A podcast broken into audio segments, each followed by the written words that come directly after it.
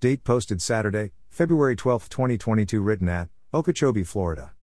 Scripture from Psalm 25 4 8 translation, Contemporary English Version, CEV Bible text 4 Show me your paths and teach me to follow. 5 Guide me by your truth and instruct me. You keep me safe, and I always trust you. 6 Please, Lord, remember, you have always been patient and kind. 7 Forget each wrong I did when I was young. Show how truly kind you are and remember me. 8 You are honest and merciful, and you teach sinners how to follow your path. Application So often we find ourselves in places where we question how on earth did I ever get to this point? There are times that we long to get closer to a situation so that we might share God's love with the person, but it just seems like we are destined to stay at a distance. So I could see why David would ask God to direct his paths, and most of all, teach him to follow the path of Christ, no matter where it leads. David knew that God's instruction will come from his word, so he was reminded of the importance of meditating on the Word of God. Does this seem strange or impossible to you? Perhaps you are not a daily reader of God's Word? Can't find an extra 15 minutes in your already busy day to check in on what God has in store for you each day? An old brother in Christ told me that I just wasn't making it a priority. Try telling God at the end of your day that you didn't have time for Him, no, instead say that He was not a priority to you. Do you still feel like He should make it a priority to guide you in the right path that day?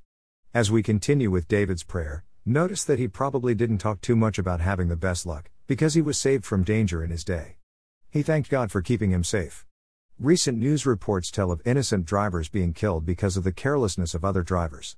We need God's guidance and protection each and every day. Ask Him for it, and depend on Him to guide you aright in order to keep you safe.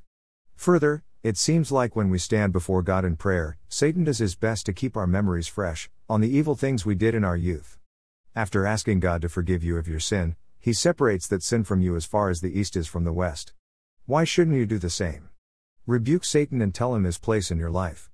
Friends, I was reminded that when we bow before the God of this universe, it's not a fixed or permanent fixture in a building, but I am chatting with my Creator.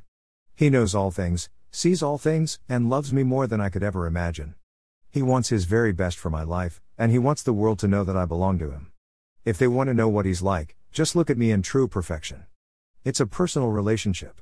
David taught us to commune with God as our very best friend and one who loves us beyond description. Listen to his instruction and follow in obedience so that we might be led along the path of righteousness for his name's sake. Blessings noted, created by God to live in the image of God so that the world will see God in and through us. God bless David for placing his faith and trust in him, and God will do the same for us when our priorities are in order. Prayer, precious Lord. Thank you for the reminder of how you respond to your children when they honestly and reverently seek your face and desire to live in the light of your goodness and grace.